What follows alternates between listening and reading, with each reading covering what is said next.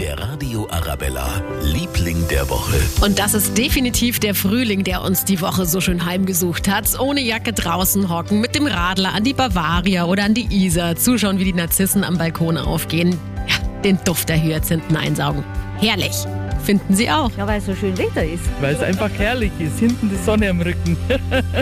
Wir haben ja lang genug Winter gehabt. Sehr schön, sehr gut. Kann man schön joggen gehen. Na, einfach raus in die frische Luft. Die kommenden Tage schauen übrigens ganz ähnlich aus. Morgen vielleicht so ein paar Wolken, am Sonntag wieder strahlender Sonnenschein. Nicht mehr ganz so warm, aber ich finde, zum Eisessen klang's immer. Der Radio Arabella, Liebling der Woche.